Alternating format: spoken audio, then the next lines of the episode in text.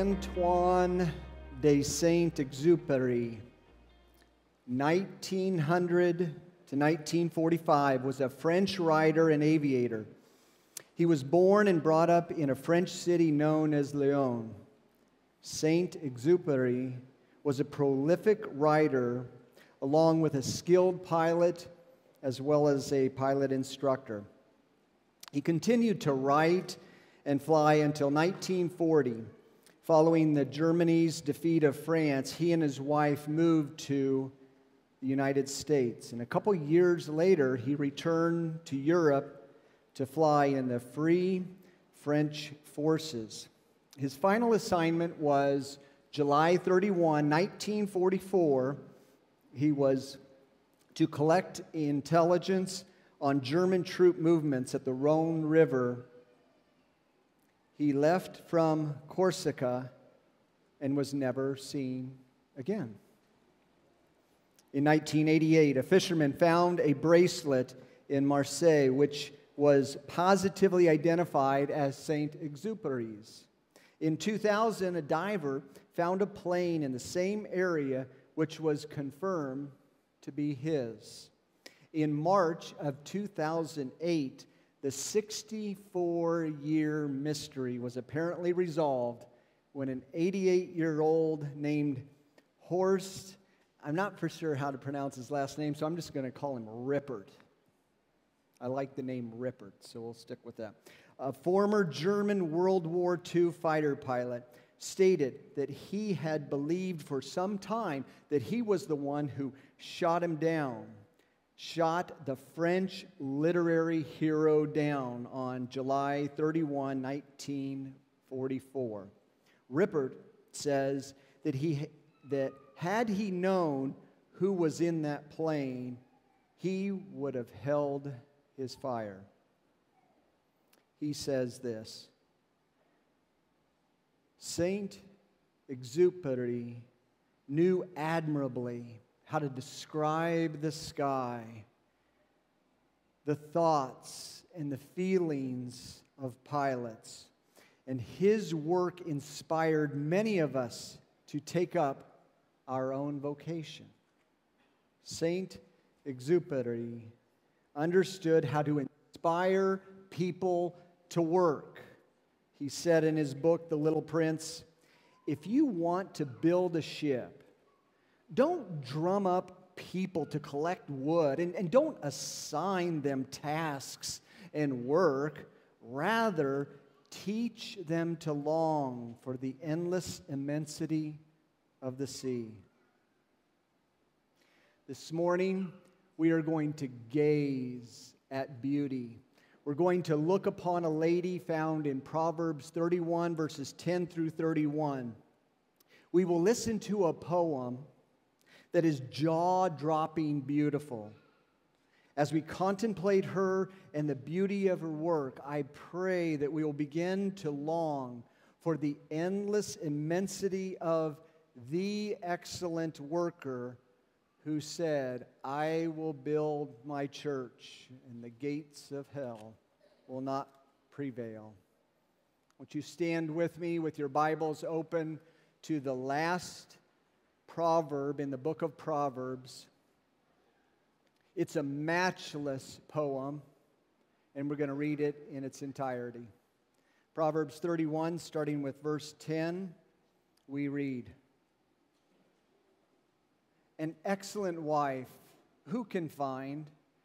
She is far more precious than jewels.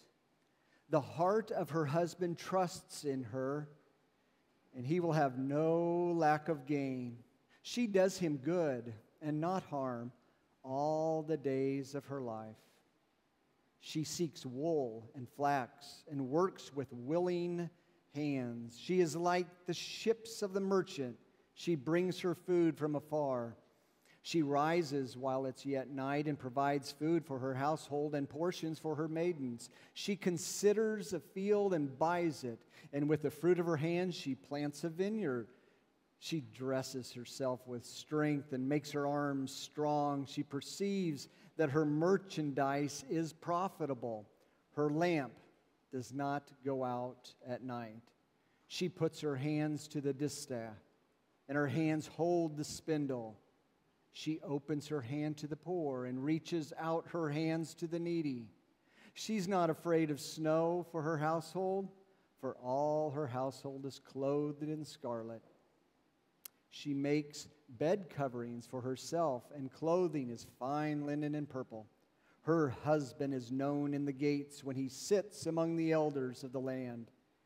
She makes linen garments and sells them and delivers sashes to the merchants. Strength and dignity are her clothing, and she laughs at the time to come. She opens her mouth with wisdom, and the teaching of kindness is on her tongue. She looks well to the ways of her household and does not eat the bread of idleness. Her children, they rise up and call her blessed. Her husband also, and he praises her. Quote, Many women have done excellently, but you surpass them all. Charm is deceitful and beauty is vain, but a woman who fears the Lord is to be praised. Give her the fruit of her hands and let her works praise her in the gates. Let's pray. Gracious Father, we want to come to you with faith. We want to come to you with a heart that is open and susceptible to splendor. We look to you for all we need as we look at a poem. Oh, may we not just look, but actually be so drawn into it that we start looking at someone who has worked on our behalf. Grace us with this passage Help us to have the wisdom needed to work with hands of delight. And we pray this for your glory, the three person God, the Father, the Son, and the Holy Spirit. For your glory, we ask this. Amen. You may be seated.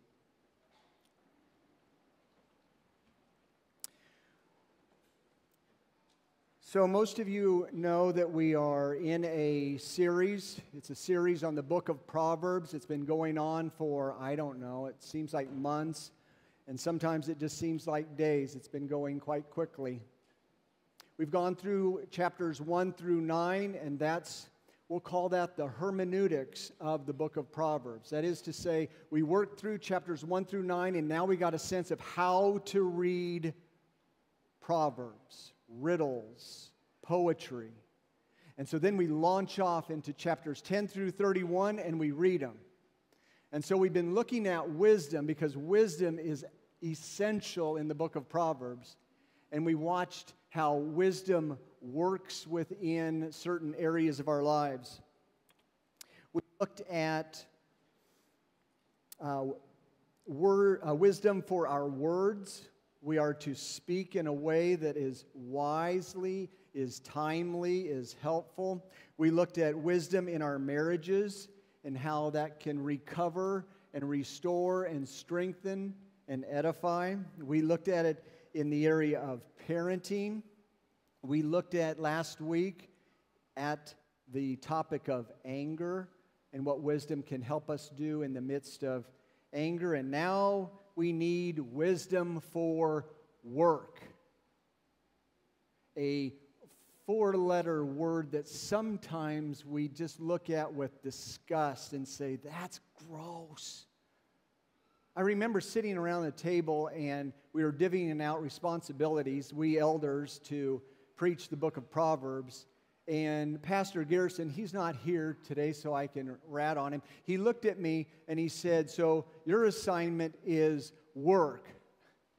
And I did this. I went, and he just kind of giggled. And I said, Well, I like those, those passages that, that just are like a trampoline where you can get on them and everyone is just in awe over Jesus. And, you know, it's just there. And now you ask me to come the day before Monday and talk about work. So off I went into the book of Proverbs over the topic of work. And what I thought I would do is go from chapter 10 through chapter 31 and start gleaning insights from the book of Proverbs in the topic of work and start creating a collage and maybe even put it on the screen, and this collage would be helpful to us. And it was. It was a glorious experience. I'd encourage you to do it. But as I rounded the corner and went to Proverbs 31, reaching the end of the book, I saw myself scaling a majestic mountain. And I found myself on the apex that introduced me to a vast vista of wonder and awe. I had reached Proverbs 31 10 and following. And so I started listening, listening to my eyes at a poem about an excellent wife. And this poem is an encomium. It's a, a, a, poem that is, is, is, is glowing and warm and embracing and powerful and persuasive and passionately moving into topics, ideas, or, or, or objects, or people themselves. And it's a praise, it's an ode, it's a tribute to something that is just exceptional. And you can't keep it in. And you write a poem and sing it. And I'm not going to sing this one, but I'm going to preach this one. And so as I looked at it more carefully, I started seeing that this, this beautiful, exquisite, excellent wife, her beauty just exudes from her. But as I started looking at it more carefully, the, the poem, though it alludes to outer beauty, it's largely written to look into inner beauty. Inner worth, inner beauty that gives rise to something. And the something was good works. She is an excellent worker. She's an excellent wife who works. So I thought, I'm going to call this an excellent worker. And I want you all to identify, male or female, come on, guys, you can do it, to identify with the excellent wife as it goes in the direction of an excellent worker. And as I started looking at this poem more carefully, I noticed that, that right in the middle, there was an animating center that just radiated outward for the whole poem to be animated. And this, this centerpiece was three verses. And as we stare at and look into this epicenter, this vortex, if you will, this, this animating center of the poem, I begin to see the big idea as I see it. The big idea that I would for you to remember, to put in your pocket, and hopefully insert into your heart is this An excellent worker excels in three activities. In verse 18, the excellent worker excels in perceiving accurately. The excellent worker in verse 19 excels in producing diligently. And then verse 20, the excellent worker excels at providing generously. So, all we're going to do this morning, in the next, I'm not for sure, we'll be looking at those three points. And hopefully, you'll be, begin to see some of the logic behind it. One precedes and gives rise to the other. We're going to look at the epicenter here and then, as we have time, we'll just branch out and see some examples all through Proverbs 30, the poem, 10 through 31. But if you're ever in doubt over where I'm at, pull your eyes, pull your focus right into 18, 19, and 20, and that will be the epicenter for this morning. The excellent worker. We start with verse 18, and we see that she perceives accurately. Verse 18 reads she perceives that her merchandise is profitable. Her lamp does not go out at night. So when she looks at what she has made, and she is making a lot of things in this poem, she looks at it and she doesn't go, oh, it, it's not that good, it doesn't matter. No, no, she looks at it and she, she perceives. That is to say, she contemplates and she discerns, she weighs out, she measures, she calculates. Through her eyes, she is seeing, assessing, and assigning value. And she sees it and she says, That's good. That's good. In fact, that is really good. Very good. Her work. That much was kind of noticeable and easy with it. But then as I continued with verse 18, I was puzzled. It says, Her lamp does not go out at night. Now, over the past 30 years or so, this poem has been out there, and I have read it, and I've, I've pastored with it and talked with people, and I've listened to ladies, ladies who say, Oh, I want to aspire to the top of that. And I want to be like that for my husband and my children and my, my church and my community. And, but the more I was listening to those things, generally speaking, not always, but generally speaking, I would see haggard women under a huge burden saying, I know I'm supposed to be this, but I'm not. I can't sew. I can't buy property and sell property, and I can't do these things. And I certainly can't stay up all night. The kids are crazy right now, and I got to get as much rest as I possibly can. Well, I always thought that that's what that verse meant. Her light never goes out. But there, there's a man named um, C.H. Toy Never read from him.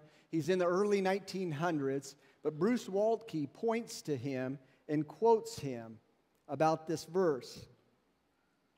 And he says, In a well ordered house, he's referring to Middle Eastern, Palestine, Israel, right in that area.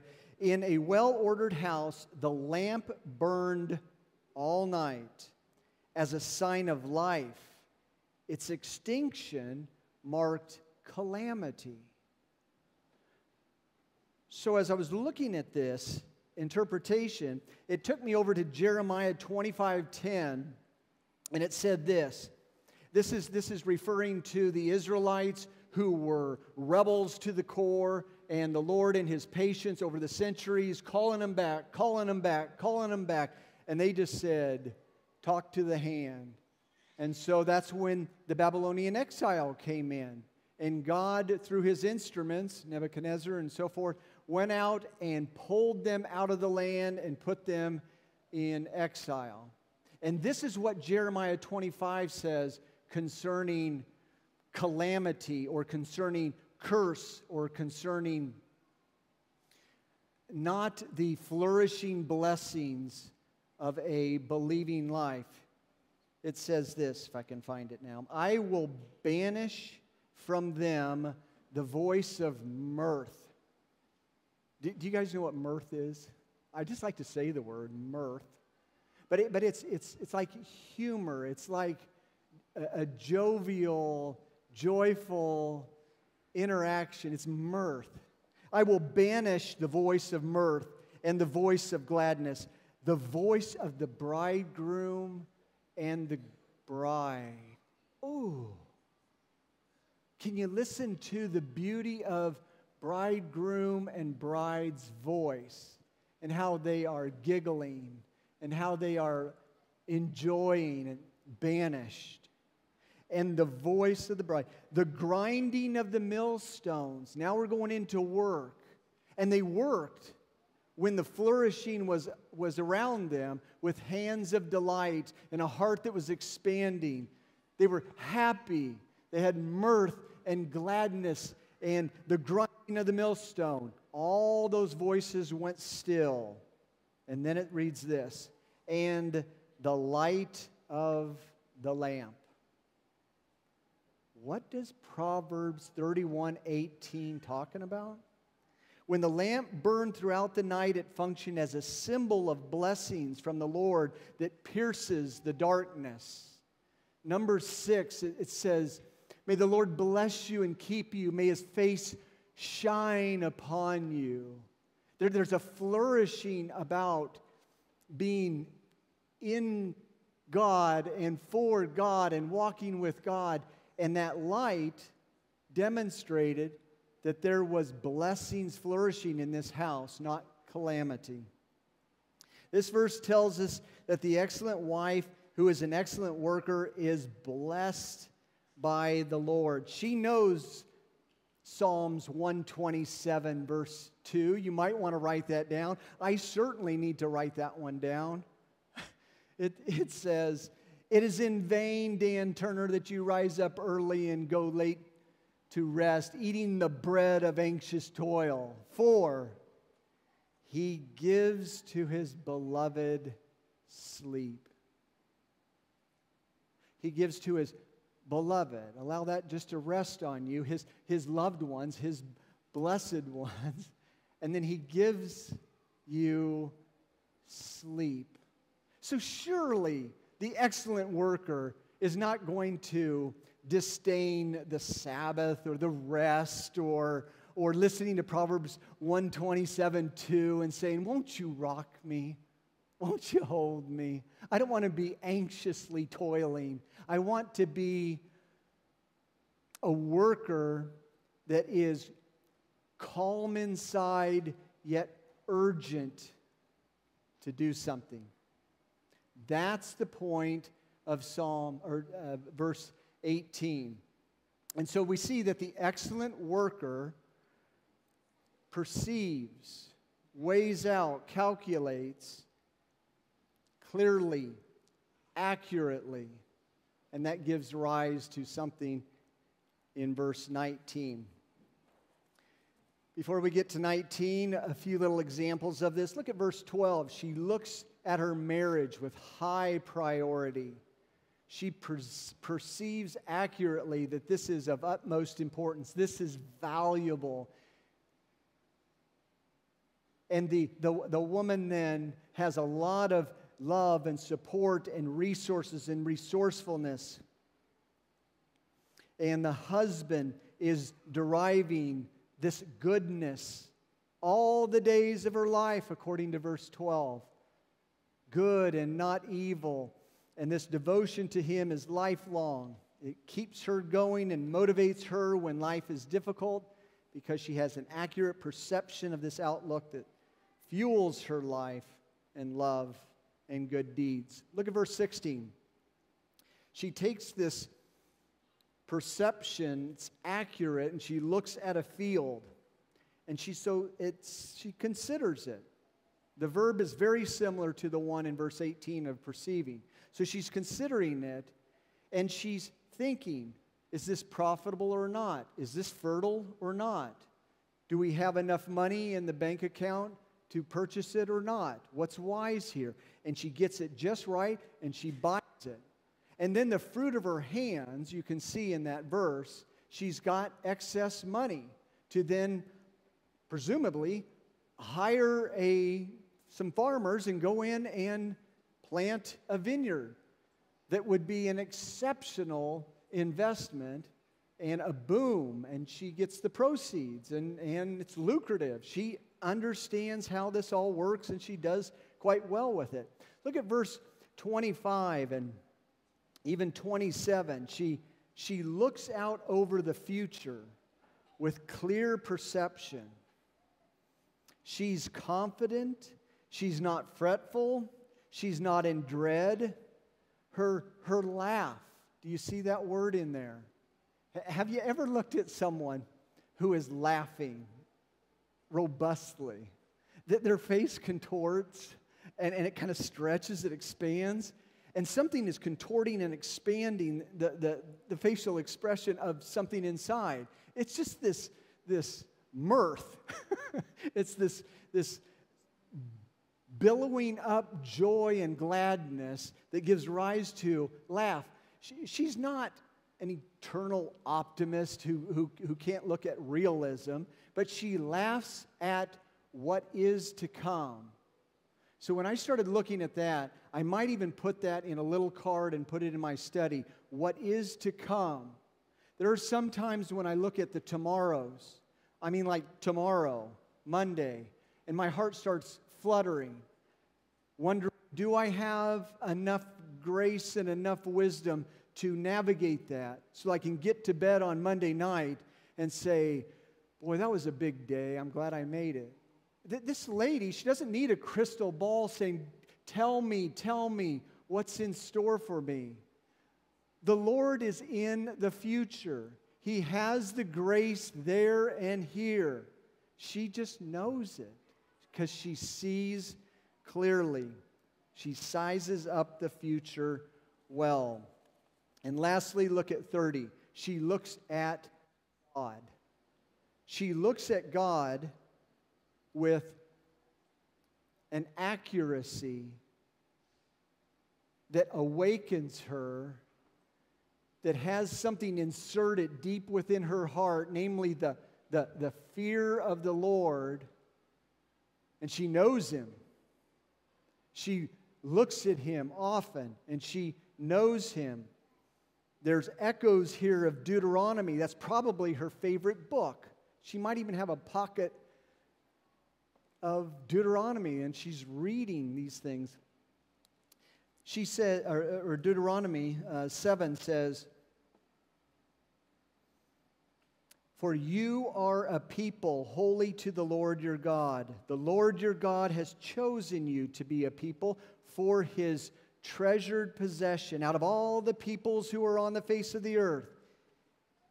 It's not because you are more in number than any of the other people that the Lord has set his love on you and chose you, for you were the fewest of all peoples, but it is because the Lord loves you and is keeping the oath that he swore to his fathers, that the Lord has brought you out of the redeemed, has redeemed you out from slavery, from the hand of Pharaoh, king of Egypt.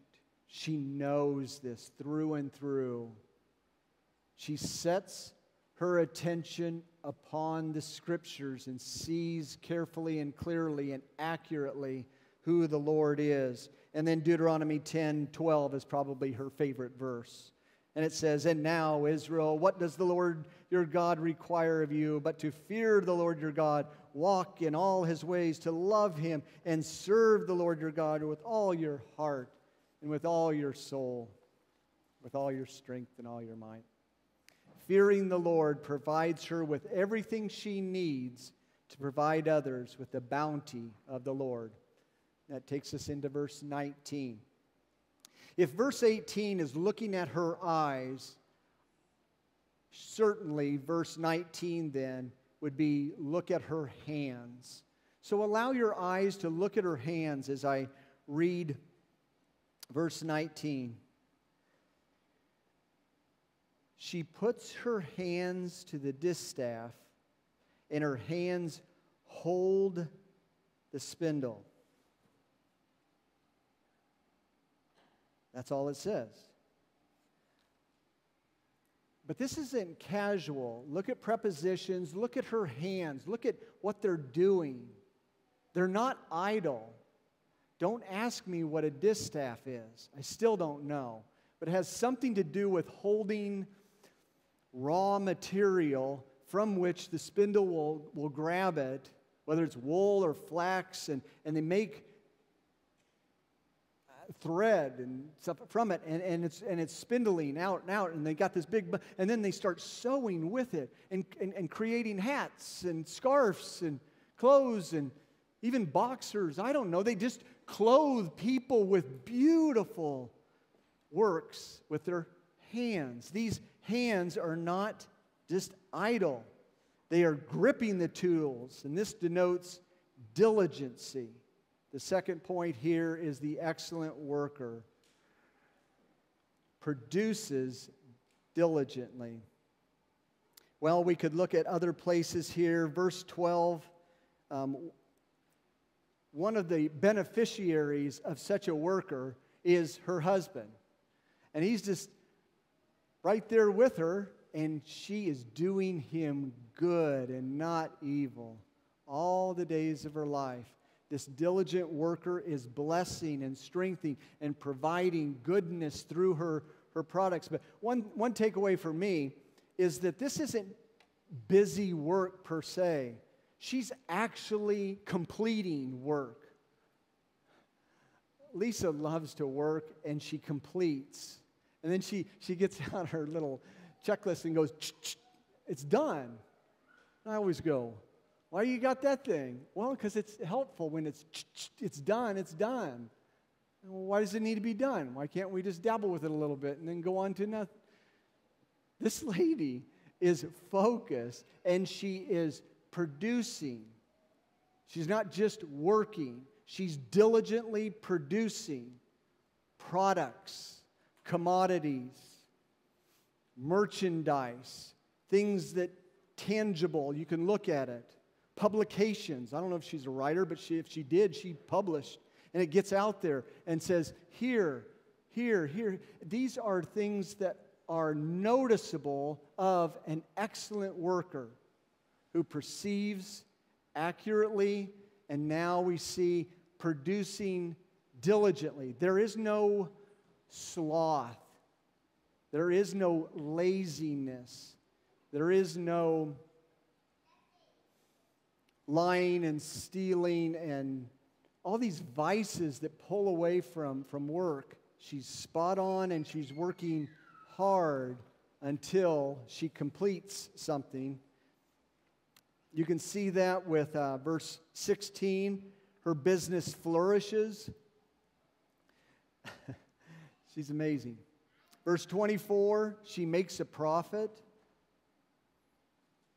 In verse 26, she makes sense. I don't mean C E N T S. She she understands, she has a clear mind. She doesn't just produce products, she's formulating thoughts that come out of her mouth in her teaching. Teaching is producing good materials for learning. A cohesive, coherent thought pattern doesn't just happen overnight. This lady has been diligently working at understanding and clarifying. So when she opens her mouth, what pours out of her mouth is wisdom. And what's on her, her lips is kindness. It's beautiful. It's absolutely beautiful. Tim Keller, in his book, Every Good Endeavor, gives us a flavor of what it means to produce diligently. He says, work is rearranging the raw material of God's creation in such a way that it helps the world in general and people in particular to thrive and flourish. This pattern is found in all kinds of work. Farming takes the physical material of soil and sees and produces food. Music takes the physics of sound and rearranges it into something beautiful and thrilling that brings meaning to life. When we take fabric and make a piece of clothing, when we push a broom and clean a room, when we use technology to harness the forces of electricity, when we take an unformed, naive human mind and teach it a subject, when we teach a couple how to resolve relational disputes, when we take simple materials and turn them into a poignant work of art, we are continuing God's work of forming and filling and subduing. End quote. That's all coming out of verse 19 and all over Proverbs 31 and all over the book of Proverbs, and dare I say, all over the 66 books of the Bible. But she doesn't stop, does she? An excellent worker, seeing, perceiving accurately, carefully, and then that energizes her to start working and producing diligently. It's not over. It's not over. I mean, if you were to come alongside her and look at her ox, you might find a bumper sticker right on the back of the ox that says, Enough for us, plenty for others. Did they have bumper stickers back then? Yeah, thank you. This is a woman who is overflowing with liberality. The third and final point is she provides generously, not grudgingly or under complaint, under compulsion. God loves a cheerful giver. And so she's getting so much built up in her heart and in her bank account that she's just bulging with blessings and she's not going to squirrel them away because of this proverbial rainy day coming up. She lets loose and blesses people all over the place. Verse 20, we read, She opens her hand to the poor and reaches out her hands to the needy. So, if verse 18 is looking at her eyes and verse 19 looks down at her hands, this one might be looking at her heart. It is wide open generosity. A excellent worker, generous with the proceeds, is what we find in this poem. And so, what does she do with it? Well, she gives it away. Getting back to her favorite book, Deuteronomy, she got to chapter 15, verse 10, and she enjoyed that very much. It says, You shall give to him freely, and your heart shall not be grudging when you give to him, because for this the Lord your God will bless you in all your work, in all that you undertake. Now that is jaw dropping beauty. So there you have it. That's the message. It's the excellent worker. And it probably was on the screen. It's got this topic and this theme, and this theme was organized into touch points, three of them. And we could probably say them again and again. And, and those are good and right and helpful and accurate and will remind us of what an excellent worker is. But something very strange is missing right now. Something very, very strange. A silence is in the air. If I were to say, there's the summary of the message. Will you pray with me? And then we'll go into communion. What's missing? We went through the poem. What, what, what's, what's missing? Last week, Lisa and I went to a matinee. We don't do that often, and this is quite a treat. And so, right after church service uh, last Sunday, we went to Oppenheimer. Our hearts broke a thousand and one pieces, but it was thrilling. It held us into a dark season in the history of the world and gave us insights and glimpses that were strange and yet wonderful and gripping. So we went to the matinee and we sat down and we watched an exceptional movie in the, the, the movie, the uh, main character, Oppenheimer, he is a, a, a, a brilliant theoretical physicist with, with bulging, silvery blue eyes that barely blinked in three hours when we were watching the movie. That's all he did. He would just stare. And, and he had this brain given to him by God that was par with, if not surpassed, Einstein. I didn't know those two were contemporaries. I thought Einstein was like 1100 or something, the way he looks. And these two were working hard, one uh, for Germans and one for not. And, and, um, and what Oppenheimer was trying to do is look at the invisible realities with his imagination and try to crack the code necessary to build and create the atom bomb. And he thought he was getting closer and closer. And then one day, the scene is in a classroom, and in front of him, three or four of his students, and Oppenheimer looks awful. He was so conflicted inside, trying to manage this, this crazy, psychedelic look at the universe without the Lord.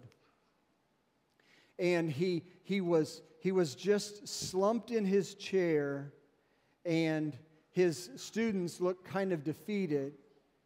And then he, he always held his head. He kind of held his head so it wouldn't droop.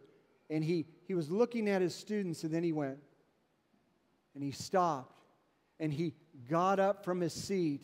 He was somewhat animated. And then he, he went to a four foot by eight foot blackboard with this great big long piece of chalk. And his students were behind him so they couldn't see him. And he started writing. And all they could see was the dust of the chalk.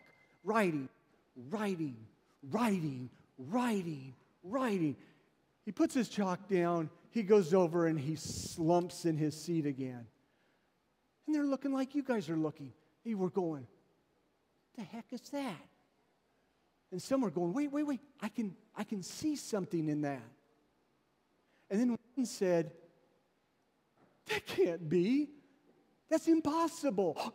Maybe not. And they started rumbling with these insights. And finally, someone broke the rumbling and said, Oppenheimer, Oppenheimer, it looks like a sheet of music. It's formulas. I couldn't read it. And he, he said, Oppenheimer, can you hear the music? And he was staring at the floor. Oppenheimer, Oppenheimer, can you hear the music, the music, the music from the sheet music? And he slowly lifts his head and he only broke the gaze with about one blink. And he gestured. He didn't speak at this point, he gestured. And this guy said, You can hear the music. Can you hear the music? And he went, Yes, yes, I can hear the music. I do hope that we don't look at the Bible and just see codes and just see formulas. And I hope we don't stare at this screen and see this is in my notes and this is all I need. I can repeat it, I can put it in my pocket. But do you hear the music? Do you hear the gospel? This beautiful encomium of praise and ode and tribute to the glorious one is organized in three parts. There's three stanzas. In verse 12, I think, you will see this literary marker that's going through here. Verse 11, excuse me. And if it's your custom, take out your pencil and underline or box her husband. You see it in there? Her husband is so blessed to be by the excellent worker that there's goodness all the days of her life going into him. And if you read the poem with a degree of sensitivity, they're married. She's the excellent wife, he's the husband. And, and they're so married that they have babies, they have children.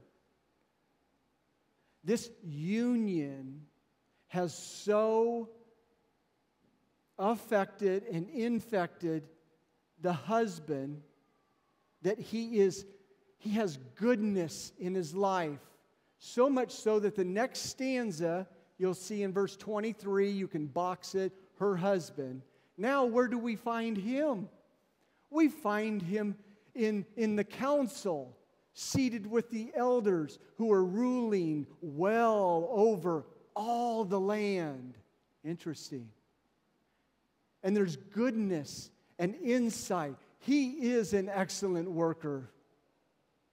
But notice it's her husband. And this goodness continues to overtake him and provide for him, so that in verse 20, is it 7? Verse 28, there's the last, her husband. You can box that one. Those are the three stanzas. And the last one, we find him where?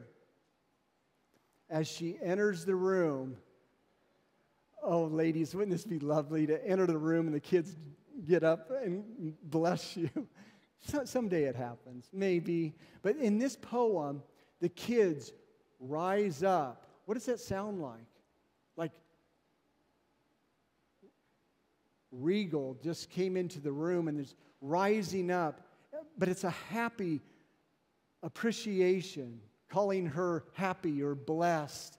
And then the next verse says, her husband does the same. So he stands with humility and happiness and gratitude and praises her. What are we looking at in this encomium? Jesus Christ came to earth. 2 Corinthians 8 9 says, You know the grace of our Lord Jesus Christ, that though he was rich, he became poor so that you, through his poverty, might become rich and be generous and willing to share. He came to the earth and he said, It is my work to do the Father's business. I am the excellent worker. I know what I'm after. I see perfectly. I'm diligent in putting together everything my people need. And I'm spot on with the cross as he goes to the cross for the ultimate work. He lived the life we should have lived, and we, he died the death we should have died, and he was raised in triumphant victory of the first fruits of the new creation. He's still working, created, and now newly creating his church, the people of God. Do we hear that? Do we sense that? Do we believe that? Do we allow our hearts to open in such a way that we now begin to get affected and infected by Him because union with Him gives rise to this fruitfulness. That is the takeaway. As you look into your life and see pockets, where do I need to do better at? And that would be a takeaway. This is work, folks. This is work. Tomorrow's coming, or today is coming, or changing diapers and sweeping the floor and, and repairing the faucet than going to work and being in a office space or in the field or but could it not be that this message here will transform those pockets into a worshipful time? The Bible says, whatever your hands do, do them wholeheartedly. And in whatever you do, in the name of the Lord Jesus, do all to the praise of his Father in heaven. That's the message. I want to pray and then segue into his work, the Lord's table. Father, thank you so much for preserving down through the ages Scripture. It is so sweet. It is so inviting so arresting, so invigorating, so cleansing and washing and wakening, and yet so daunting and so difficult. Oh, thank you, Jesus, for living the life for us, for dying in our stead and coming up out of the grave. When you said it is finished, you meant it. Your work is perfect, and we love you for that.